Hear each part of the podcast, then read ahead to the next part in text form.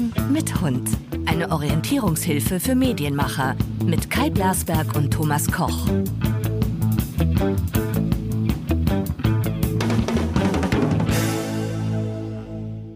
Meine Damen und Herren, nach der Sommerpause melden sich zwei Herren mit Hund zurück und die Nerven liegen blank.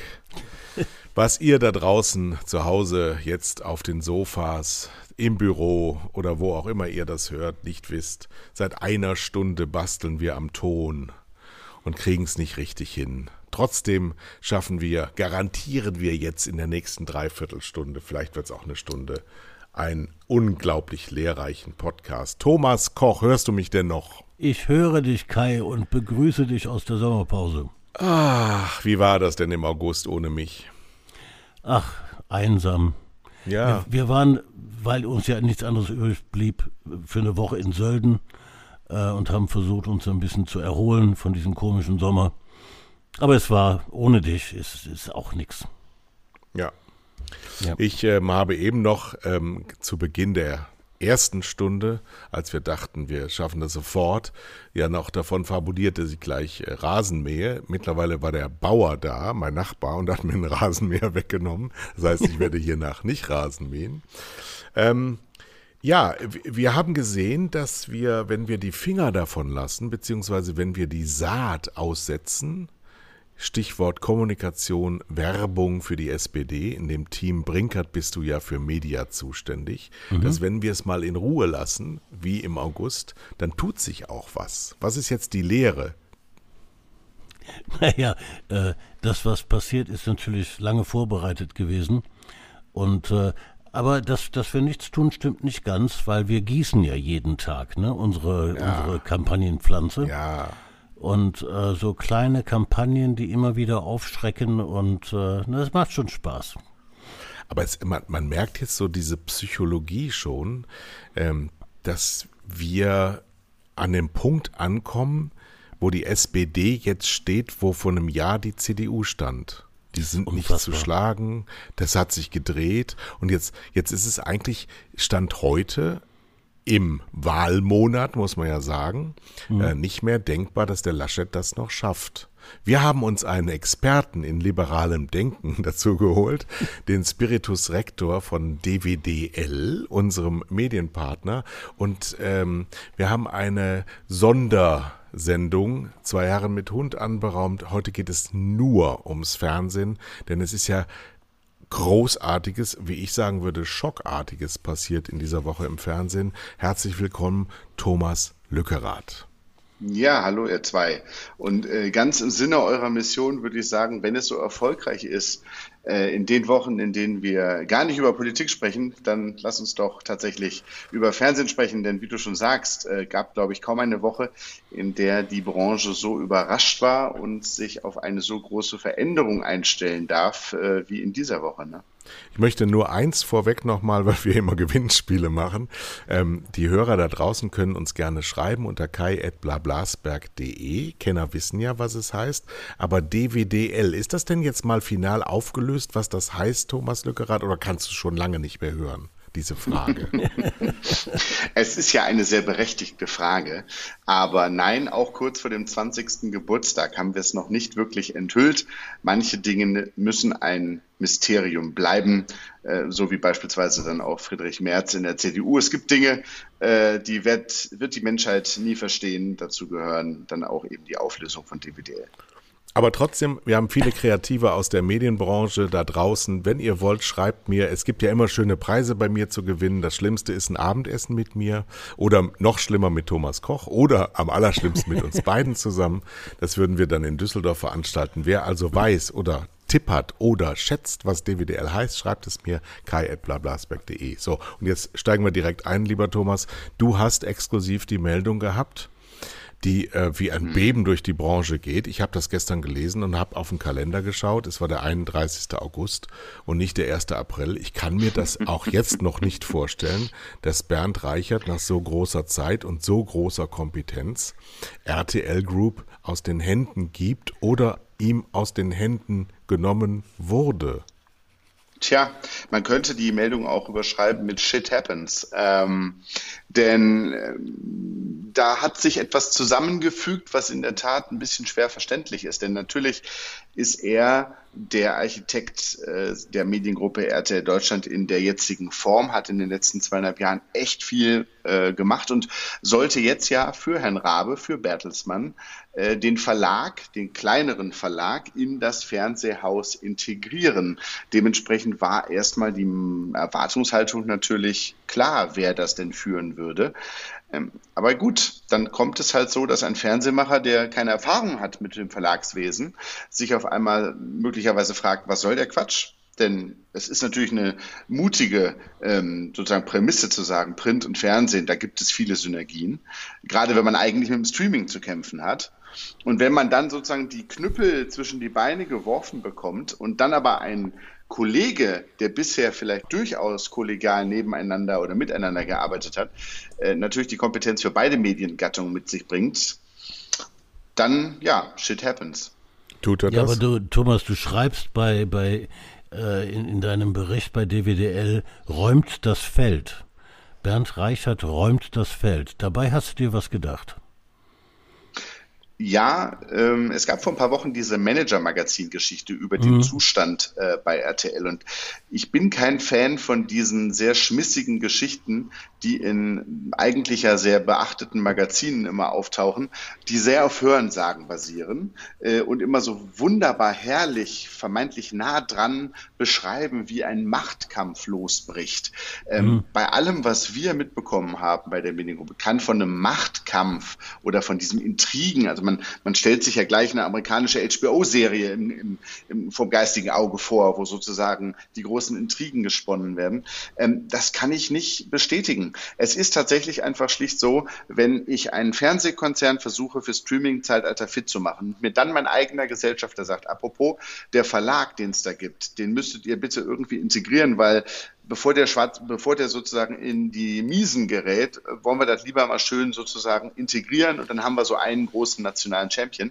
Dann wird natürlich deine Planung der letzten zwei Jahre über den Haufen geworfen. Und ich kann mir schon vorstellen, dass das dann über die Monate reift, dass man auch selber vielleicht gar nicht die große Lust drauf hat. Ähm, also es ist weniger sozusagen die Dolchstoßlegende oder der spontane äh, äh, sozusagen Machtkampf als schlicht und einfach so eine schleichende Entwicklung der letzten Monate. Und welche Rolle dann, spielt Thomas Rabe dabei? Mh, mh. Das ist eine gute Frage. Ähm, ich glaube, es ist generell schwierig, dass Thomas Rabe natürlich sehr nah jetzt allen da sozusagen äh, im Nacken hängt. Er ist ja auch der CEO der RTL Group. Das bedeutet, dass äh, man konnte eigentlich, und auch Stefan Schäfer jetzt, der jetzt die äh, Führung ja zusammen mit Matthias Dang übernimmt, hat die schwere Aufgabe, wenn das alles gut läuft, dann wird es am Ende der Erfolg von Thomas Rabe sein. Wenn es schlecht läuft, ist es natürlich nicht das äh, Makel von Thomas Rabe. Ähm, man kämpft also so ein ganz klein bisschen auf verlorenem Posten. Stefan Schäfer bringt nur natürlich die ja fast den Zwang mit, dass es klappen muss, denn irgendwie muss es ja eine Exit-Strategie für den Verlags für das Verlagshaus und die Medien, die Printmedien geben. Das heißt, da ist natürlich ein ganz anderer Wunsch, ein Drang, ein Wille da, dass diese Synergie auch tatsächlich gehoben wird. Man muss vielleicht für den Hintergrund derer, die vielleicht gar nichts davon wissen, nochmal erklären, was da eigentlich mhm. passiert ist. Der Thomas Rabe ist der Vorstandsvorsitzende von Bertelsmann. Bertelsmann war mal der größte Medienkonzern der Welt und ist jetzt unter ferner Liefen gelandet. Ähm, Bertelsmann ist natürlich geprägt von ähm, seiner Anteilsnehmerschaft von Gruner und Jahr. Gruner und Jahr, ein ehedem riesiger Verlagskoloss der auch auf eine gewisse schlichte Größe zurechtgedampft wurde durch die Entstehung der, der Printwelt. Und gleichzeitig hat jetzt ein mehr als doppelt so großer Konzern wie RTL die Aufgabe bekommen, dieses ähm, renommierstarke und imagestarke Koloss Gruner und Jahr zu übernehmen, während RTL vom Image her natürlich nicht ganz so kolossal ist wie Gruner und Jahr. Und kann es sein, dass die Beharrungskräfte von einer Bertelsmann-Denke, die bei Gruner und Jahr vorhanden ist, größer sind als die Größe von RTL? Tja, Das scheint so zu sein. Oder anders gesagt, äh, man hat über Anke Schäferkort äh, ja auch viel ähm, auch intern durchaus Kritisches angemerkt im Sinne von, sie sei nicht gerade die Innovatorin gewesen, sie habe auch nach, sehr stark nach ihrer Art regiert. Aber man kann im Grunde sagen, Schäferkort hat immer die Tür nach Gütersloh zugelassen. Also unter Schäferkort war RTL und die RTL Group äh, sehr eigenständig unterwegs. Hat natürlich am Jahresende das Geld überwiesen, aber man hat sozusagen die Tür nach Gütersloh war zu. Und ich glaube auch aus einem guten Grund ein Stück weit. Hat ja auch dazu geführt, dass sie selber nicht aufsteigen konnte und dann irgendwann ähm, geschasst wurde. Ähm, die Generation, die dann antrat, Bernd Reichert, hat diese Tür aufgemacht. Und äh, ja, jetzt kommt Bertelsmann eben durch die Tür. Ich meine, Thomas Rabe, das sage ich jetzt, du musst da gar nichts zu sagen, ist ja eigentlich für mich einer der umstrittensten Medienmanager überhaupt in Europa, der ja ähm, zu Beginn seiner Tätigkeit, in der er jetzt auch schon mehr als eine Dekade ist, eigentlich immer weg wollte. Also wenn es irgendwo eine Position bei ProSieben oder so woanders zu besetzen gab, hat Thomas Rabe sich selber ins Gespräch gebracht, durfte aber nie gehen. Jetzt ist er immer noch da und ähm, tut mal, sagen wir mal, mit der Einflussnahme, wenn er die denn gemacht hat, und ich kann mir nicht vorstellen, dass er da nichts mit zu tun hat, ähm, dem Gesamtwerk natürlich keinen Gefallen. Denn das ist ja jetzt schon äh, ein Schaden, der da entsteht. Na, in der Tat. Also ähm, natürlich hat er was damit zu tun. Das war ja schon der Witz im Februar, als äh, die erste Schlagzeile kam, dass man äh, auf eine mögliche Fusion hin äh, ergebnisoffene Gespräche führt. Ich meine, da weiß dann auch jeder Beobachter schon, wie ergebnisoffen ähm, das dann ist. Bemerkenswert war aber vor allem, dass in seiner Kommunikation die Aussage war, also ich habe im Grunde nichts damit zu tun. Ich freue mich, dass die Mediengruppe RTL Deutschland und Gunnar und Ja aus eigenem Antrieb diesen Weg wählen. so, das Narrativ hat ihm damals schon keiner abgekauft. Ähm, und äh, also das sozusagen so zu tun, als wenn das zufällig wäre und man freue sich in Gütersloh, dass die beiden Häuser in Hamburg und äh, Köln selber auf die Idee gekommen sind. Naja, gut, also das, äh, das musste man nicht abkaufen. Ja, jetzt lass uns mal bei der, lass uns mal eine Serie daraus machen, ja? Sehr gerne. Ähm, äh, im, im, Im Februar und noch viele Wochen danach war Julia Jekel äh, Leiterin von Grune und Ja. Eine sehr, sehr starke Frau, die sich sehr stark für Print machte.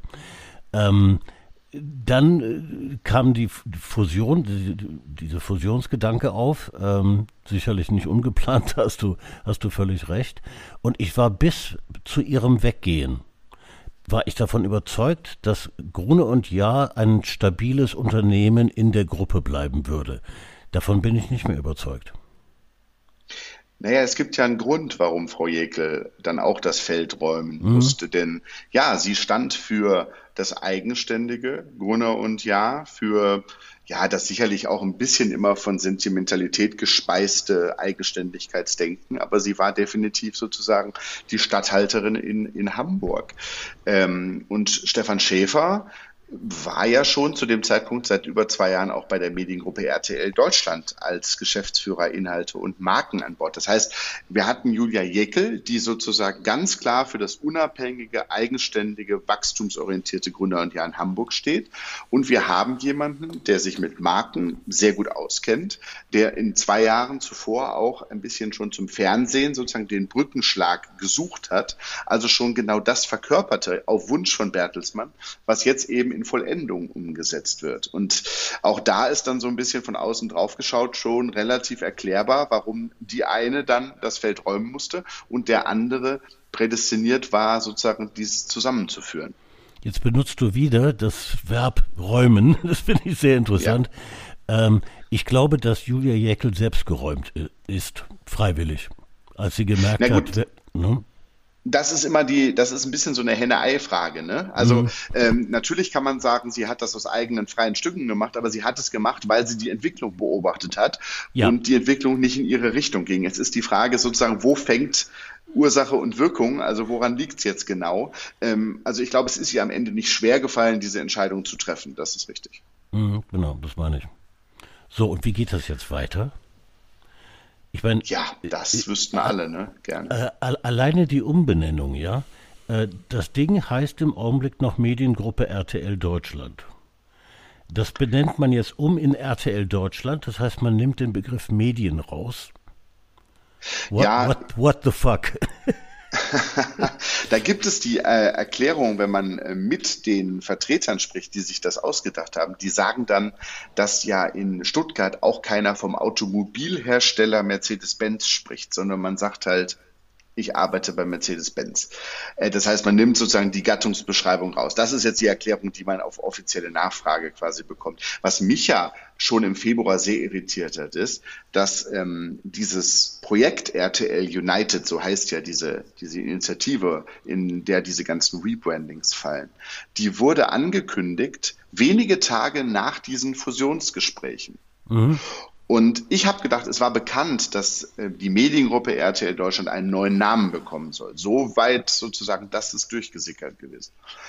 Und dann dachte ich, naja gut, wenn ich jetzt Gruner und Ja äh, vereinen soll und die mitnehmen möchte und die Hand ausstrecken möchte nach Hamburg, dann werde ich doch einen Namen wählen, der das reflektiert. Stattdessen kam aber eine Woche nach der Ankündigung ihr fusioniert übrigens, oder ihr, ihr seid auf dem Weg zur Fusion, mhm. kam die Aussage aus Köln, liebe Gründer und Ja, Leute, damit eins klar ist, der Laden hier heißt weiter RTL Deutschland.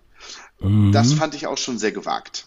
Ja. Und das, das hat, ähm, ich bin ja selber Verlagskaufmann, komme ja aus dieser ganz konservativen Denkweise von Inhaltemacher ist Gott und die, die das Geld besorgen, sind die Straßenjungs. Ähm, das ist ja nicht tot zu kriegen in Hamburg auch, in, in dieser Verlagsstadt, die ja auch äh, viel Gestrigkeit im Verlagswesen hat, jetzt als Stadt natürlich nicht.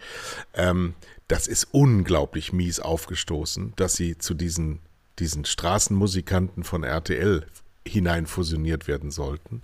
Und Gruner und Ja an sich besteht ja auch nur aus großen journalistischen Marken, wie den Stern oder Brigitte, die ja bessere Zeiten schon gesehen haben. Also da wird sich sehr an Gestrigkeit festgehalten, wie du ja auch schon mehr als einmal geschrieben hast. Und ähm, diese Befindlichkeiten, ähm, die sind offensichtlich in Gütersloh auf ähm, einen fruchtbaren Boden gefallen. Anders kann ich mir das nicht erklären. Denn rational ist das ja alles richtig. Naja, das ist, glaube ich, natürlich auch die Möglichkeit jetzt, wenn ich jemanden von Grunner und Jahr hole, äh, und sozusagen in Köln als einen der beiden Co-CEOs etabliere, äh, dass sich die Gründer und Ja-Kolleginnen und Kollegen überhaupt sozusagen wiederfinden in diesem Konstrukt. Ne? Weil sonst ist äh, sozusagen die Führung fällt weg, ähm, alles soll irgendwie integriert werden. Dann haben natürlich beide Häuser in manchen Bereichen auch äh, unterschiedliche Marken und eigene Marken schon. Ne? Also was ist jetzt zum Beispiel die Promi-Marke? Ich meine, in Hamburg gibt es eine Gala, das ist eine Promi-Zeitschrift, die aber die Digitalisierung völlig verschlafen hat. Und in Köln habe ich eine Marke wie Exklusiv, die im Fernsehen stattfindet, aber sich im Internet genauso schwierig, schwer tut. Also sozusagen Marken, äh, da bin ich noch nicht so sicher, wie die Marken genau miteinander können, wenn dann auch noch nicht mal mehr Führungskräfte sozusagen für einen sprechen, dann wird es schwierig. So gesehen ist das natürlich auch eine Personalie, die in erster Linie die Sympathie und die, und die äh, Lust am Gestalten eines gemeinsamen Konzerns bei den Hamburgerinnen und Hamburgern auslösen soll. Und an der Seite steht eben Matthias Dang. Ich meine, den äh, Kai, den wirst du oder den kennt ihr beide natürlich sehr gut und sehr lange schon. Klar. Ähm, das ist sozusagen der Kölner äh, Stadthalter, der äh, das Fernsehgeschäft in der Gruppe quasi, ich glaube, höchstens Peter Klöppel kennt es noch länger. Also mir kommt gerade das äh, Bild Bauer sucht Frau. Hm. Oder? Ich meine, Fusionen. Äh, wann hat eine Fusion funktioniert? Ja? Äh, Fusionen scheitern daran, dass zwei Unternehmen mit völlig unterschiedlichen Kulturen verschweißt werden sollen. Äh, was wir hier vor uns haben, sind zwei Kulturen, die unterschiedlicher nicht sein könnten. Das geht doch schief. Na, also ich bin nicht ganz der Freund davon zu sagen, es ist so furchtbar unterschiedlich. Ja, in der, in der Prämisse ursprünglich schon. Ich glaube aber, dass äh, auch in Hamburg bei den Gründer- und Ja-Kolleginnen und Kollegen schon zumindest jetzt über die letzten sechs Monate die Erkenntnis gereift ist, dass äh, man sich selber auch mal in den Spiegel geguckt hat und gesagt hat, also so, also in den Spiegel meine ich tatsächlich in das Möbeljahr und nicht in äh, die Zeitschrift. Und sich selber angeschaut hat und gesagt hat, okay, Also wir müssen auch eingestehen, hier ist nicht alles Gold, was glänzt und jetzt schauen wir mal, dass wir das Bestmögliche retten können. Das sagt sich natürlich keine Arbeitnehmerin, keine Arbeitnehmer alleine, das ist mir schon klar, jeder kämpft um seinen Job und, und findet das, was er macht, ja auch toll, ähm, aber zumindest in der mittleren Führungsebene. Also ich glaube, da gibt es einen Realismus, dass man miteinander was machen muss. Mich persönlich begeistert übrigens eine Fragestellung, auf die ich sehr gespannt bin. Wir haben, wenn wir die Kernmarke uns anschauen von Gruner und Ja, dann ist das immer noch der Stern. Das ja. ist sozusagen das Flaggschiff. Ähm, wenn ich das jetzt in Köln zusammenführen möchte mit den TV-Aktivitäten, dann haben wir den Umstand, dass ausgerechnet diese Kernmarke seit 20, ach seit weit über 20 Jahren 35. von extern, seit genau. von extern produziert wird. Genau. Also ich ja. würde mir anstelle von INU TV Sorgen machen um meinen Auftrag, weil schauen wir mal, also ob ich dann so eine zentrale Marke wirklich noch von extern zuliefern lassen kann auf Dauer, weiß ich nicht. Ist das nicht im äh, Staatsvertrag noch festgelegt, dass DCTP da die Frequenz drauf hat oder ist da irgendwas an mir vorbeigegangen? Ist aber auch egal. Das lässt sich sicher, das geht keine Frage von heute auf morgen, aber die Sendung findet auch nur zur Hälfte über diese Lizenz noch statt. Ich bin da jetzt auch gerade ja. nicht komplett im, im, im Bilde jetzt spontan, aber zumindest ist das was, wo sicherlich man dann perspektivisch sich überlegt, wie man das löst. Aber die große RTL-Gruppe, also nennen wir es mal, ähm, früher hieß es Television, dann hieß es irgendwann mal Fernsehen, irgendwann sind wir jetzt bei Bewegtbild gelandet, also einem Furchtbar. wirklich verhunzenden Wort. Ähm, das soll ja jetzt einer der größten Bewegtbildkonzerne werden und kriegt jetzt einen Bleimantel nach den anderen umgehängt. Weil TV Now ist ja auch noch nicht durch als Geschäftsmodell, würde ich mal sagen. Das sollte ja jetzt auch in RTL re oder umgebrandet werden. Ich fand alles, was Bernd da in den letzten zweieinhalb Jahren verlautbart hat, absolut nachvollziehbar, authentisch und richtig. Also was das ist, stimmt. Was ist da, ähm, wie soll das jetzt weitergehen, ähm, ohne dass man nicht jedes Mal, wenn jetzt eine Verlautbarung kommt, sagt, das habt ihr schon mal gesagt, aber dann musste wieder einer gehen. Also es, es, es, ist schon so ein bisschen Glaubwürdigkeitsschaden. Ne?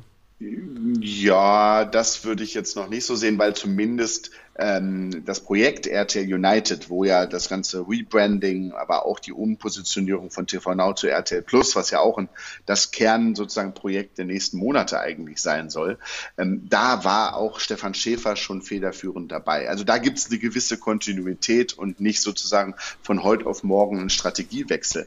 Aber sagen wir mal so, ich glaube, es kann gerade jeder froh sein, dass wir keine internationalen Branchentreffen haben, weil wenn jetzt jemand der Mediengruppe RTL Deutschland ins Ausland fährt und sich da mit amerikanischen Medienkonzernen unterhält und es darum geht, wie man irgendwie die, die Zukunft von Streaming und, und Broadcasting klärt, äh, und dann gibt es ein Fachgespräch und dann kommt einer an und sagt, wir haben übrigens gerade einen Verlag integriert, also, äh, mhm. das ist, äh, da kriegt man, glaube ich, äh, fragende Gesichter als Antwort. Kann, kann, ganz doof gefragt, kann Liz Mohn noch was damit zu tun haben? Ich glaube, das glaube ich nicht. Ich glaube, das ist dann so ein bisschen jetzt im Reich der, der romantischen Spekulation, würde ich jetzt mal sagen. Und dass Bernd äh, Reichert von selber gesagt hat, wisst ihr, wenn ihr das, das ist mir, das ist nicht das, was ich vorhabe. Ich habe äh, bewiesen, dass ich es gut kann, dass ich einer der Besten bin von allen. Ich mache jetzt was Neues, ich gehe und sieht dann jetzt so ein bisschen krumm aus aber es ist ihm egal. Ja, ich glaube, er ist erstaunlich entspannt. Ich meine, das Interessante an der Mitteilung, an der Bestätigung war ja auch, dass man nochmal gesagt hat, Bernd Reichert bleibt Bertelsmann erhalten. Also es ist Ach ja auch so. interessant, wenn man auf der einen Seite sagt, man zieht ihn da ab und es wirkt von außen für viele schockierend, dass das Aushängeschild, das Personelle quasi das Feld räumt. Gleichzeitig man aber im Nebensatz sagt, er wird weiter für Bertelsmann arbeiten. Mhm. Also das naja gut, aber das, das kennt man von früher natürlich auch, dass man immer als Berater, ich, also ich sollte bei, bei Discovery auch als Berater an Bord bleiben und da habe ich gesagt, also Leute, glaubt euch erstens keiner und zweitens mache ich es nicht. Und drittens werdet ihr keinen einzigen Ratschlag von mir annehmen. Also ich glaube, bei Bernd Reichert, als er nach Deutschland kam und zu Vox kam, da war ja äh, er ein völlig unbeschriebenes Blatt. Alle mussten erstmal googeln, woher kommt denn dieser Reichert? Und dann kam der aus Spanien und, und hatte dann ja auf Anhieb einen Lauf bei, bei Vox mit seinen Programmideen und dann eben der, der Aufstieg nach dem äh, Ausscheiden von Schäferkort wenn man da drauf guckt, dann stellt man fest, dass er schon, er hatte einen Lauf, er musste sicherlich auch umstrukturieren. Es gab ja auch ein Freiwilligenprogramm in der Gruppe, also da wird auch natürlich ein bisschen restrukturiert. Aber er war natürlich oft schon der Chief Happiness Officer. Ne? Also er war sozusagen, er hat den Laden quasi eine Stimmung gegeben, ein Selbstwertgefühl. Äh, es wird berichtet, dass er anders als Frau Schäferkort sehr, sehr viele Menschen sozusagen erstens auch auf dem Flur angesprochen hat und Total. ein erstaunliches Namensgedächtnis haben soll. Ja. Das fällt jetzt zwar auch so ein bisschen in die Sympathie für jemanden, also das ist vielleicht nicht unbedingt zwingend wichtig, aber wir leben in einer Zeit, in der solche Skills durchaus, glaube ich, äh, auch einen entscheidenden Punkt machen. Das heißt, er war der Chief Happiness Officer. Er konnte sozusagen gestalten, er konnte mitnehmen und jetzt kommt eine Aufgabe, die braucht einen Sanierer denn das wird natürlich noch hässlich. Also man braucht nicht all diese Mitarbeiterinnen und Mitarbeiter, die man jetzt da hat, in beiden Standorten. Das heißt, das wird auch noch einen deutlichen Sparkurs geben, da bin ich mir sehr sicher. Und ich meine, das muss man auch wollen. Du, du hast gerade äh, den Sender Vox genannt. Äh, mhm. Vox ist ja das große Erfolgsaushängeschild der Mediengruppe, weil RTL läuft ja so prächtig gar nicht. Ja, da, da ist aber Vox gerade auch nicht unbedingt das perfekte Beispiel. Also äh, ich stimme dir zu, was das Image angeht, ist es auf jeden Fall natürlich äh, immer sauberer gewesen. Und Innovation gab es, aber ganz ehrlich, wenn wir jetzt an Höhle der Löwen denken oder an Sing My Song oder an Kitchen Impossible, dann sind das auch alles Sachen, die schon ein bisschen äh, Zeit auf dem Buckel haben und vor ja. allem auch aus der Zeit von Bernd Reichert kommen. Ne? Ja, ja, ja, man, ja man da hätte, hätten wir ja. doch jetzt alle gedacht, dass RTL perfekt aufgestellt ist und jetzt ja. plötzlich lachen ein aus München die ProSiebener ins Gesicht und sagen, haben wir doch besser gemacht. Ich habe eine SMS geschrieben oder eine, eine iMessage, äh, als die Meldung jetzt kam und habe mich bei jemandem in Unterföhring nur beschwert. Ich habe gesagt, was ist das? Ihr wirkt plötzlich gediegener als RTL. Das ist nicht mehr mein Pro7 Sat1. Ja, wie der FC Hollywood früher, da ist auch Ruhe eingekehrt. Ja, ja seltsam, also das seltsam, seltsam. Das Personalkarussell bei Pro7 Sat1, das war eigentlich immer jeden Oktober, spätestens wenn die Fernsehmesse in Cannes gelaufen war, gab es gerne so am Rückreisetag auf einmal die Mitteilung und alle haben mal eben den Platz gewechselt. Es sind ja selten Leute rausgeflogen, man hat nur immer sehr viel miteinander gewechselt in Unterföhring. Naja gut, ich meine, früher war das halt auch so, dass es Senderchefs gab und Senderverantwortliche. Das ist ja alles so, die, die haben halt ihre Marken da schon positioniert und jetzt haben sie den äh, Pro7 nach oben gestellt und Sat 1 ist ja ganz verloren gegangen. Wo sind, was, was ist das gewesen geworden so. Ja, ProSieben ist wirklich die, die schönste Braut im Stall und die anderen sind so drumherum und bejubeln die, wie bei so einer Dauerhochzeit. Und das ist, ähm, wirklich sehr, sehr gut aufgestellt und muss man auch sagen, wie die sich von diesen, von diesen Irrwegen der Dekade davor erholt haben, ist schon erstaunlich, aber mal sehen, was dann passiert. Ja, was tu, jetzt, jetzt tut mal nicht so, als wären RTL und Pro7 so erfolgreich. Die einzigen, die in die Hände klatschen, ist das ZDF. Das stimmt. Das ZDF spielt in einer völlig eigenen Liga. Und Oder? zwar nicht, weil sie öffentlich-rechtlich sind, weil das nee. ist die ARD auch. Nein, ich sage ja, gut, nur aber Wahres, bei der ARD Wahres für, Wahres für Wahres, ja. Bei der ARD stehen ja. ja grundsätzlich 24 Chefköche an einem kleinen Eiertopf. Äh, und und äh, stehen wirklich ARD, das ist ja auch ein Thema auf unserem Zettel, ähm, hat ja jetzt eine neue Programmdirektorin, um einen Themenwechsel Cut mhm. zu machen. Eine neue Programmdirektorin, wo ich jetzt mal ganz defetistisch sage, wenn der Herr Lukaschenko in Weißrussland seine Tochter zum Staatsfernsehchefin machen würde, würden wir die Augen verdrehen. Aber hier ist die Tochter von Wolfgang Schäuble, der im nächsten Jahr im zarten Alter von 80 Jahren sich wiederwählen lassen will zum Bundestagspräsidenten. Die Programmdirektorin ähm, der ARD geworden, hat sich zweimal zum Programmschema der ARD geäußert und Polen ist offen. Also äh, in der Tat natürlich äh, spannende Äußerungen von ihr und äh, spannend, was die ARD so vor sich hat. Ich möchte nur kurz darauf eingehen. Ich, ich äh, finde nicht, dass man das vergleichen kann auf der politischen Ebene und dass es überhaupt eine, eine übergeordnete Rolle spielt, dass sie die Tochter von jemandem ist. Denn spielt, das spielt gar keine Rolle, aber ist infam und ich darf das. Ja, dann, dann sei das in dem Fall zugestanden. Ich glaube nur, dass es wichtig ist, sie ist ja nicht die Chefredakteurin des Hauses. Sie hat auch ihre Karriere nicht im Journalismus also sie, äh, begründet, sozusagen. Sie, sie kommt jetzt von der Fiction-Tochter äh, und macht jetzt das Programm. Es gibt in der ARD, wie du schon sagtest, genügend Köche, äh, die am Herd stehen. Das heißt, sie ist nicht diejenige, die sich um die Information kümmert. Im Gegenteil, die ist ja sogar bei einer ganz anderen ARD-Anstalt aufgehängt, die, die ja. tagesaktuellen Nachrichtensendungen. Also denen das ist schmissig, das ist natürlich auch Social Media tauglich, da sozusagen den schnellen Draht herzustellen. Was aber definitiv eine Katastrophe war, war ihre Kommunikation. Ich halte das, was sie vorhat, gar nicht für falsch. Nee. Aber sie hat es extrem unglücklich kommuniziert. Was genau? Na, zum Beispiel die Aussage mit dem Weltspiegel oder mit dem Politmagazin.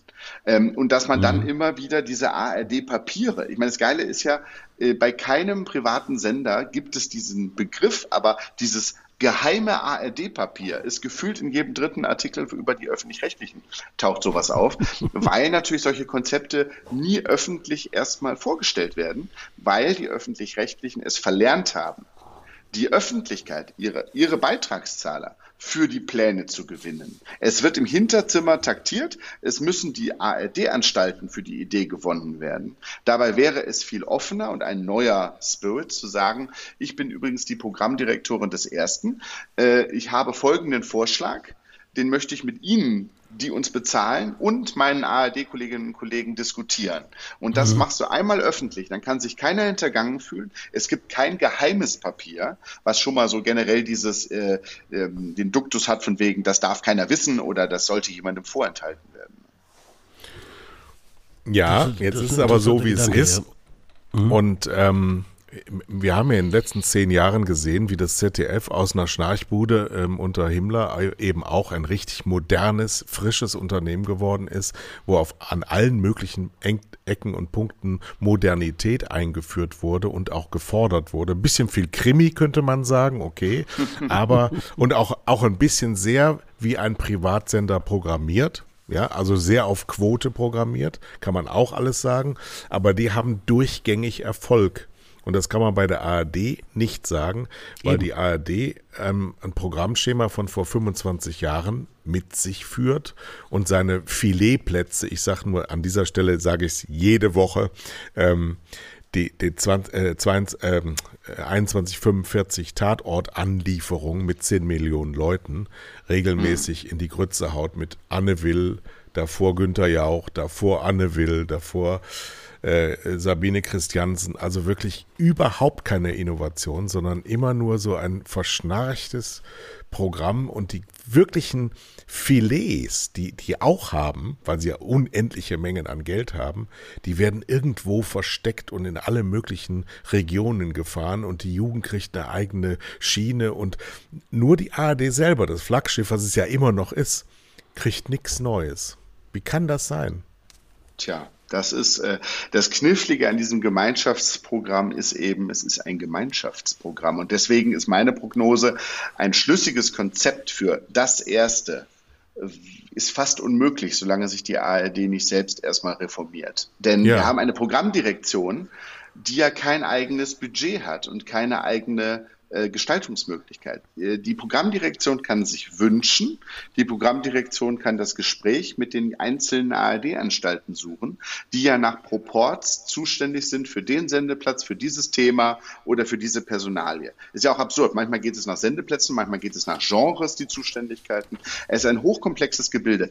Der Kern des Übels der ARD liegt meiner Meinung nach allerdings daran, dass die ARD nicht weiß, wer sie sein möchte geht es darum, ein Programm zu haben, das zugeliefert wird, das sich speist aus regionalen Zulieferungen? Mhm. Oder ist die, das erste im Grunde ein Nebenprodukt, während im Grunde alle Landesfürsten sich ihr eigenes Programm zum nationalen Programm ausbauen. Denn das, was die ARD in den regionalen Sendern in ihren Dritten zeigt, ist ja längst nicht mehr darauf ausgelegt, nur die eigenen Leute im Bundesland zu erreichen, sondern das okay. sind national verbreitete Sender. Und das Problem ist, wenn ich ein Unterhaltungschef bin, der arbeitet jetzt beim SWR oder beim NDR, ich habe ein tolles Talent und einen tollen neuen Kopf sozusagen. Was ist überhaupt die Priorität? ist das die Priorität, das zuzuliefern in die ARD, wo es dann aus der Programmdirektion hin und her geschoben wird, ohne dass ich es beeinflussen kann? Oder behalte ich es im eigenen Programm? Und schon habe ich das Problem, was ist die Priorität und wo geht eigentlich das beste Talent und die besten Ideen überhaupt hin? Ja, aber das ist ja kein Grund für die ARD, nur Krimis auszustrahlen. Ne? Äh, das ist richtig. Ne? Ich, ich habe hier gerade vor mir die Meldung, dass äh, im Z, das war im ZDF oder wie geht's Deutschland? Ne? Das war im ZDF, die, die, ja. Das war im ZDF. Äh, auch wieder eine neue Programmform, ja, natürlich passend zur Wahl. Äh, damit haben sie alle Privaten geschlagen. Äh, so sieht Erfolg aus. Die, die ARD hat zwar mehr Zuschauer gehabt zur gleichen Zeit mit, was, äh, im Krimi, die Kanzlei, ne? Im Krimi. Natürlich. ja. Aber naja, jetzt habe ich gerade den Schlüssel mal verstanden, warum Dreisat und Arte so unterschiedlich sind. Das ist natürlich genau der gleiche Grund. Ne? Mhm. Weil ja. ich stelle mir auch immer vor, ich, mein Lieblingsjob wäre eigentlich Chef von Dreisat zu sein. Wenn du aus, aus all diesen Perlen was Neues aufbereiten kannst, aber in Wirklichkeit nur eifersüchtige äh, Neider untereinander abgrenzen muss, dann ist das ja auch kein Job, den man haben möchte. Ich aber gut. Nicht, nein. Das ist, das ist in der Tat schwierig. Und dann das ZDF, ich meine, ähm, weil du gerade den Quotenerfolg ansprachst, ich meine, was mich da immer wieder verblüfft, ist eine Sendung wie Aktenzeichen XY. Ja, das ja, ist ja, ja. ein absoluter Klassiker. Aber es ist fairerweise auch, es ist die Erfindung von True Crime. Das war schon vor, vor Jahrzehnten True Crime. Wir haben das geguckt, ja. weil wir uns gegruselt haben, weil es eben eine Mischung aus dem beliebten Krimi, wir sprachen gerade drüber, und eben aber diesen Bezug zur Realität. Das das gibt so eine schöne Gänsehaut beim Zuschauen. Das hat Netflix Jahrzehnte später mit Making a Murderer entdeckt und plötzlich ja. wurde der True Crime Trend ausgerufen. Und dann lacht sich das ZDF ins Fäustchen, hat eine Sendung, die über fünf Millionen Zuschauer an einem Mittwochabend holt ja, und kein ja, klassischer Krimi ist. Und vor allen Dingen, äh, Marktführer ist bei den bei 14 bis 49-Jährigen, ja. Auch das, das ist ja das Faszinierende, ja.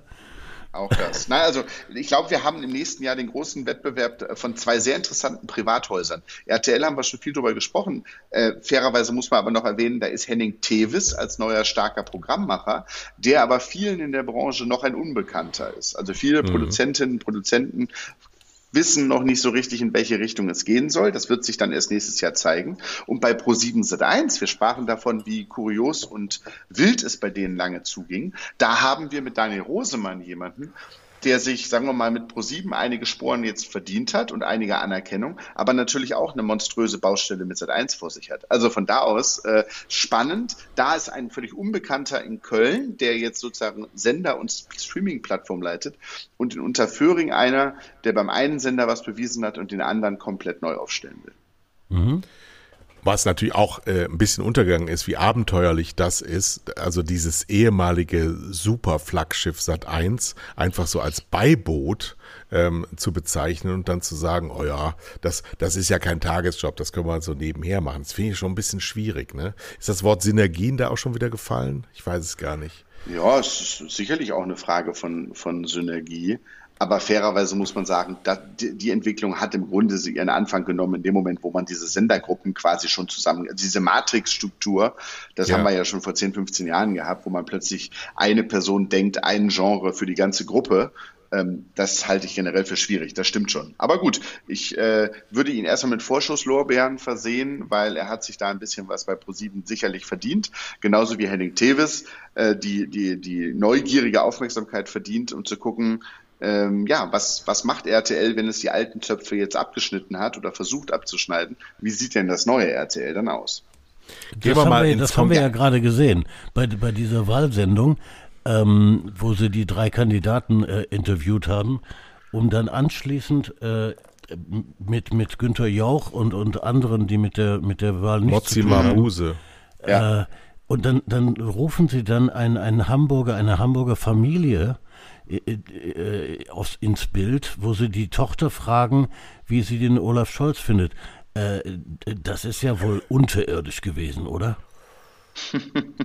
Aber ja, die absolut. Schalte war Quatsch. Die Schalte war völliger Nonsens. Also ich stelle mir allein den Quatsch vor, wenn ich der Reporter wäre, der den ganzen Abend bei dieser Familie sitzt, um dann so eine Nonsens-Schalte zu machen.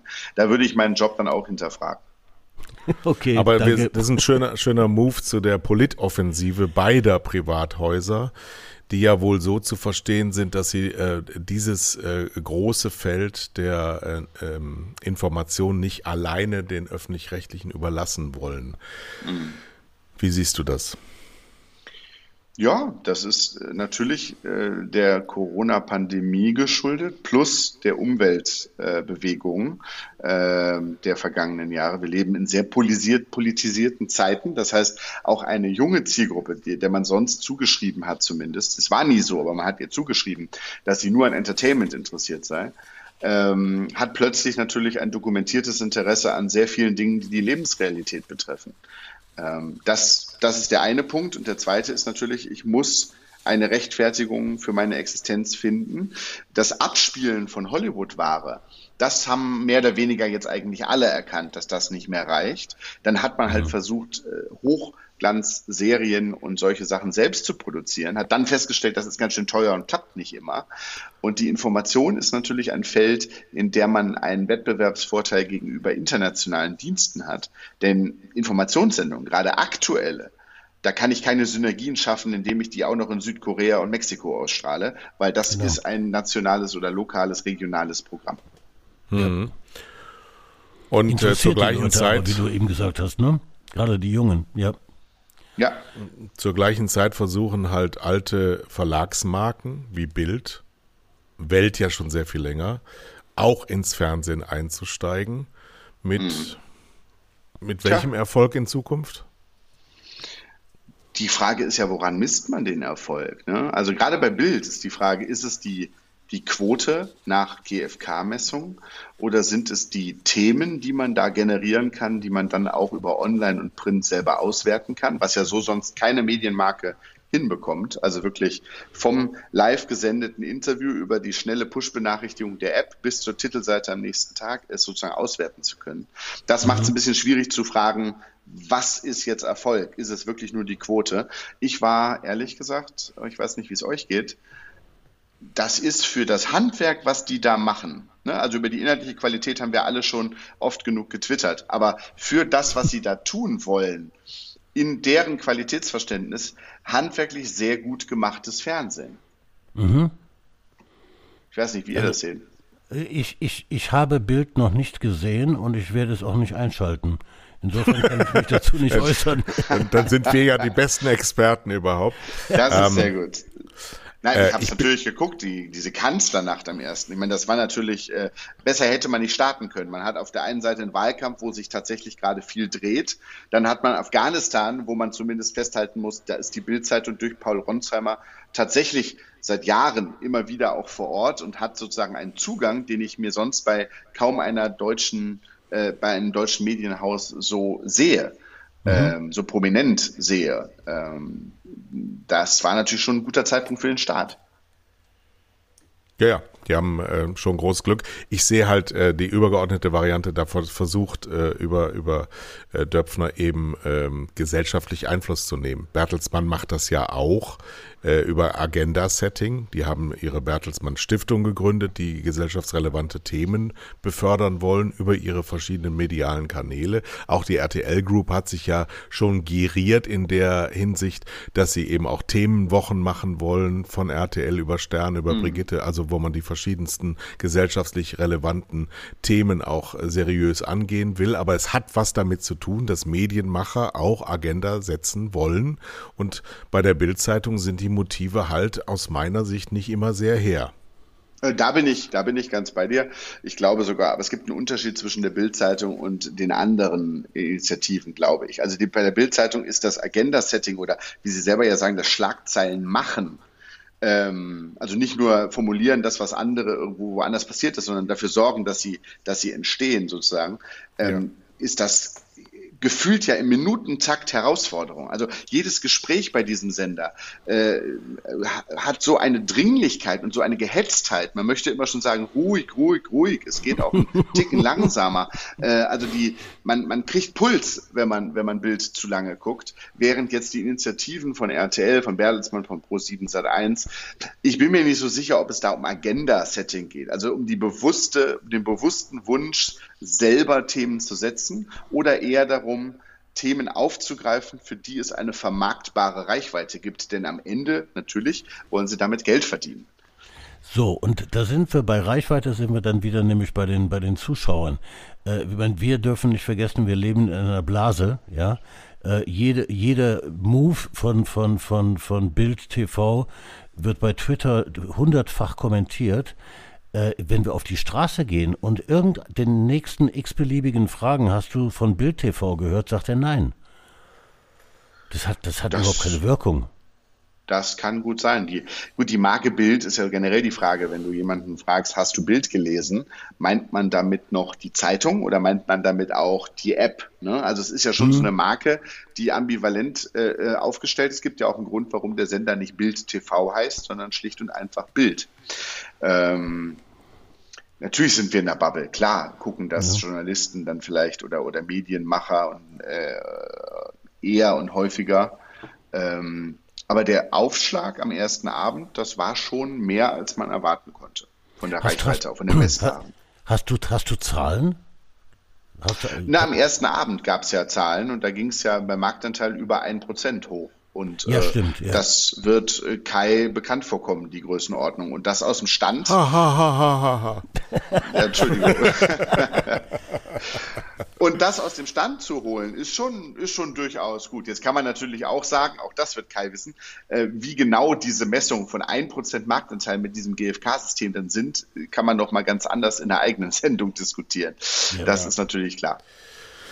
Nee, also man, man kann ja immer sehen, die, die, die haben ja auch die Zähler an bei, bei YouTube, wenn sie live senden. Ähm, das ist jetzt nicht reichweitenstark, weil es ja auch äh, einfach Meinungsmache ist. Und auch, sie haben ja das Problem, dass immer die gleichen Politiker vor den Kameras stehen und es wirklich neue Erkenntnisse, wirklich neue und auch eine andere Tiefe vom Medium Fernsehen so nicht bedient werden kann. Und die Protagonisten, die da sitzen ähm, oder stehen meistens, ähm, wenn sie nicht in Aweiler bis zum Hals im Wasser stehen, was ja natürlich auch unglaublich geschmacklose Aperçus da geliefert werden. Ähm, das wird jetzt so reichweitenmäßig äh, nicht der Riesenerfolg sein. Sie haben sich auch total verkalkuliert, was die Kosten angeht. Das funktioniert alles nicht so billig, wie sie gedacht haben. Das wird man dann eben sehen, wie sie ausgestattet werden mit Geld. Ähm, die Welt wird ja daneben auch weiter existieren. Ähm, das hat bisher denen noch gar nichts gebracht. Also die, die Medienmarke Welt ist ja auch eine, die wahrscheinlich teuerst subventionierte aller Zeiten. Und was sie davor haben, ist halt, ja, ja ne, es ist halt der, der weitere Versuch, viel Strategie ähm, äh, zu benennen, um äh, die Zukunft beschreiben zu können. Und wenn es dann Realität wird, ist es nicht mehr Strategie, sondern Vergangenheit und dann kann man so weitermachen. Es ist offensichtlich genügend Geld da. So, dann hatten wir noch äh, im Sommer Rückblick Olympiade, Fußball-Europameisterschaft und jetzt gerade die äh, Paralympics. Gibt es da irgendwas zu vermelden, was Besonderes ist, was wir nicht sowieso wussten, dass viel Fußball geguckt wird und Olympiade auch nicht so schlecht ist?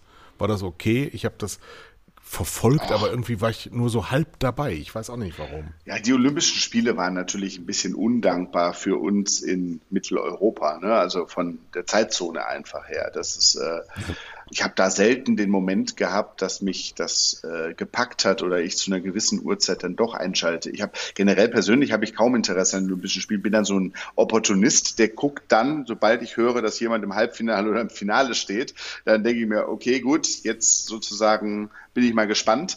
Ähm, aber da das eben zu nachtschlafender Zeit war, waren die Olympischen Spiele so ein bisschen äh, neben der Spur. Also mit sicherlich auch guten Quoten, aber natürlich der Tatsache geschuldet, also hervorragende Marktanteile mitten in der Nacht, weil dann natürlich dann sonst, also wenn man auf ist, dann halt dafür ja. und sonst nicht. Ansonsten ist, äh, glaube ich, da nicht sehr viel Erkenntnis drin in diesen Sportevents in diesem Jahr.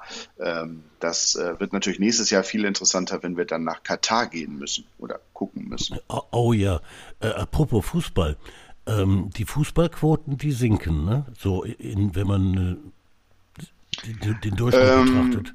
Nee, das würde ich so nicht sagen. Nee? Also hängt, okay. hängt davon ab, welcher Wettbewerb man sich anschaut. Äh, man muss dazu sagen, dass es zum Beispiel Sky mit der Bundesliga-Konferenz, auch wenn Sky natürlich ab dieser Saison weniger Rechte hat, aber gerade die Nachmittagskonferenz am Samstag, ähm, das konnten sich, ich sag mal, vor zehn Jahren hätten wir uns das nicht vorstellen können, 10, 15 Jahren, dass da ein Pay-TV-Sender, für den ich ja nicht wenig Geld zahle, damit ich überhaupt gucken kann, in den AGF-Quoten im Grunde Marktführer am Nachmittag ist. Deutlicher mhm. Marktführer. Ja. Das heißt, wir haben eine Landschaft von, ich weiß nicht wie vielen Free-TV-Sendern, die alle umsonst guckbar sind. Und trotzdem holt ein Sender, der mir für diese Rechte, glaube ich, mindestens 20, 25 Euro abnehmen muss, äh, abnehmen möchte, äh, die Marktführerschaft. Das finde ich schon interessant. Und dann ist natürlich die Frage, ja, dann mag sein, dass im Free TV manchmal auch die Quoten runtergehen, dann aber wiederum im Pay TV einfach sehr viele dabei sind. So gesehen äh, glaube ich, dass da jetzt keinen Verfall im Interesse gibt. Mhm, okay. Da müsste man halt mal ausrechnen, wie viel sie bezahlen für einen Prozent Marktanteil auf diesem ja, Platz. Das ist, äh, das ist richtig. Das müsste man auch ja. The Zone fragen, weil auch The Zone hat ja für sehr viel Geld Rechte eingekauft und auch das ist natürlich wie viele Streamingdienste. Ich glaube mittlerweile erstmal eine, eine Wette auf die Zukunft und das Bestellen des Feldes, aber das rechnet sich noch nicht. Ja gut, Fußball ja, also es, gerechnet, ne? Ähm, ja, das, das also Fußball hat alle unglücklich gemacht, außer mhm. äh, man wusste, dass man die Rechte bekommt. Wenn man sie dann hatte, dann war es immer ganz schön, weil man äh, Karten für die Spiele hatte, weil man auf jeden Fall immer so zwei, drei Mal im Monat fantastische Quoten hatte, die aber auch immer gezeigt haben, wie schlecht man eigentlich ist, wenn man diese Juwelen nicht hat. Also das ist sehr ambivalent. Ich ähm, ich, ich sehe den Fußball auf einer sehr schwierigen Ebene gerade. Ähm, der, der verabschiedet sich von uns Normalsterblichen. Aber haben, wir das nicht schon, aber haben wir das nicht schon vor zehn Jahren gesagt? Also die Debatte zwischen ist der Fernsehen jetzt nur, ist der Fußball jetzt nur noch Kommerz, gefühlt hatten wir die auch schon vor 15 Jahren, als Herr Kofler versucht hat, äh, für Premiere, äh, der kam ja mit den Ideen, lass uns doch dreimal 30 Minuten spielen oder macht die Tore größer oder er wollte ja unbedingt, dass mehr passiert. Das waren ja alles mal so, so Ideen in Interviews von ihm. Das ist 15 Jahre her und auch damals haben wir dieses Klagelied schon gesungen. Ähm, also da, da glaube ich, muss man sich so, oder vor allem die Fans sich auch ein bisschen an der der Nase packen, weil wenn der Verein, dem man, von dem man Fan ist, dann auf einmal äh, neues Merchandise hat oder einen coolen neuen Online-Auftritt oder ein super neues Design, eine geile Kampagne oder sonst was, dann finden es auch alle toll, finden mhm. aber einen Tag später die Kommerzialisierung ganz schlimm. Ja, ist die Wahrheit. Ja. Leider stimmt das, was du sagst. Deswegen ja. bist du ja eingeladen. Wir mit unserer dogmatischen, ideologischen Haltung kommen da auch nicht mehr weiter. Ich gucke die Sportschau, solange es die noch gibt. Ich bin allerdings auch, äh, ich bin jetzt beim Husumer SV, weil mein Nachbar da spielt. Das äh, ist sechste Liga. Ist, ich bin wieder auf dem Fußballplatz. Ess wieder Wurst. Ja, es ist Ach. total schön. Es ist total geil. Ist total geil. Und die spielen auch besseren Fußball, als wir früher gespielt haben in der gleichen Liga. Also es ist einfach, es ist besser geworden. Aber ähm, und ich, ich war mit Raphael Brinkert neulich beim TuS Haltern. Ja, ja. ja. Ne? Und, das ist ähm, Fußball. Und die dritte Liga, die die ARD vorne rum zeigt, ist für mich auch von höherer Attraktivität, als wenn ich jetzt äh, Augsburg gegen Hoffenheim gucke. Also mhm. da weiß ich nicht, wer da rumrennt. Äh, dann, dann bin ich doch lieber mit Magdeburg und äh, ehemals das noch Hansa Rostock. Ja. Aber es ist für jeden was dabei. Ich hoffe auch in dieser Sendung. Mhm. Ich würde sagen, wir, wir, wir schließen die Pforten. Du bist äh, jederzeit herzlich eingeladen, immer wieder, weil du so eine Sendung auch bestreiten kannst.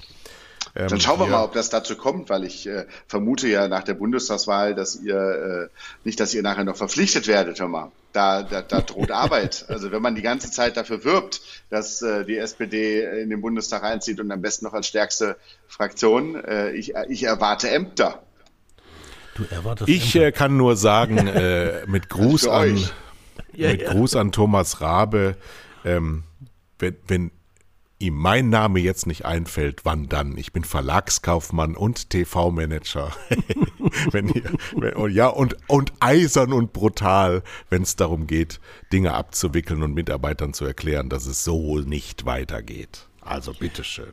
Und ja. ich bin gespannt auf die äh, Hörermeldungen zu, was bedeutet eigentlich DWDL? Bin ich sehr gespannt. Ich auch. Ich auch. Ich danke sehr für die schöne Zeit und gerade für das Nervenaufreibende in der Stunde davor. Wunderbar. Ganz lieben Dank für eure Einladung. Macht es Dank, gut. Danke, Thomas. Tschüss. Danke, Schönes Wochenende. Tschüss. Ciao.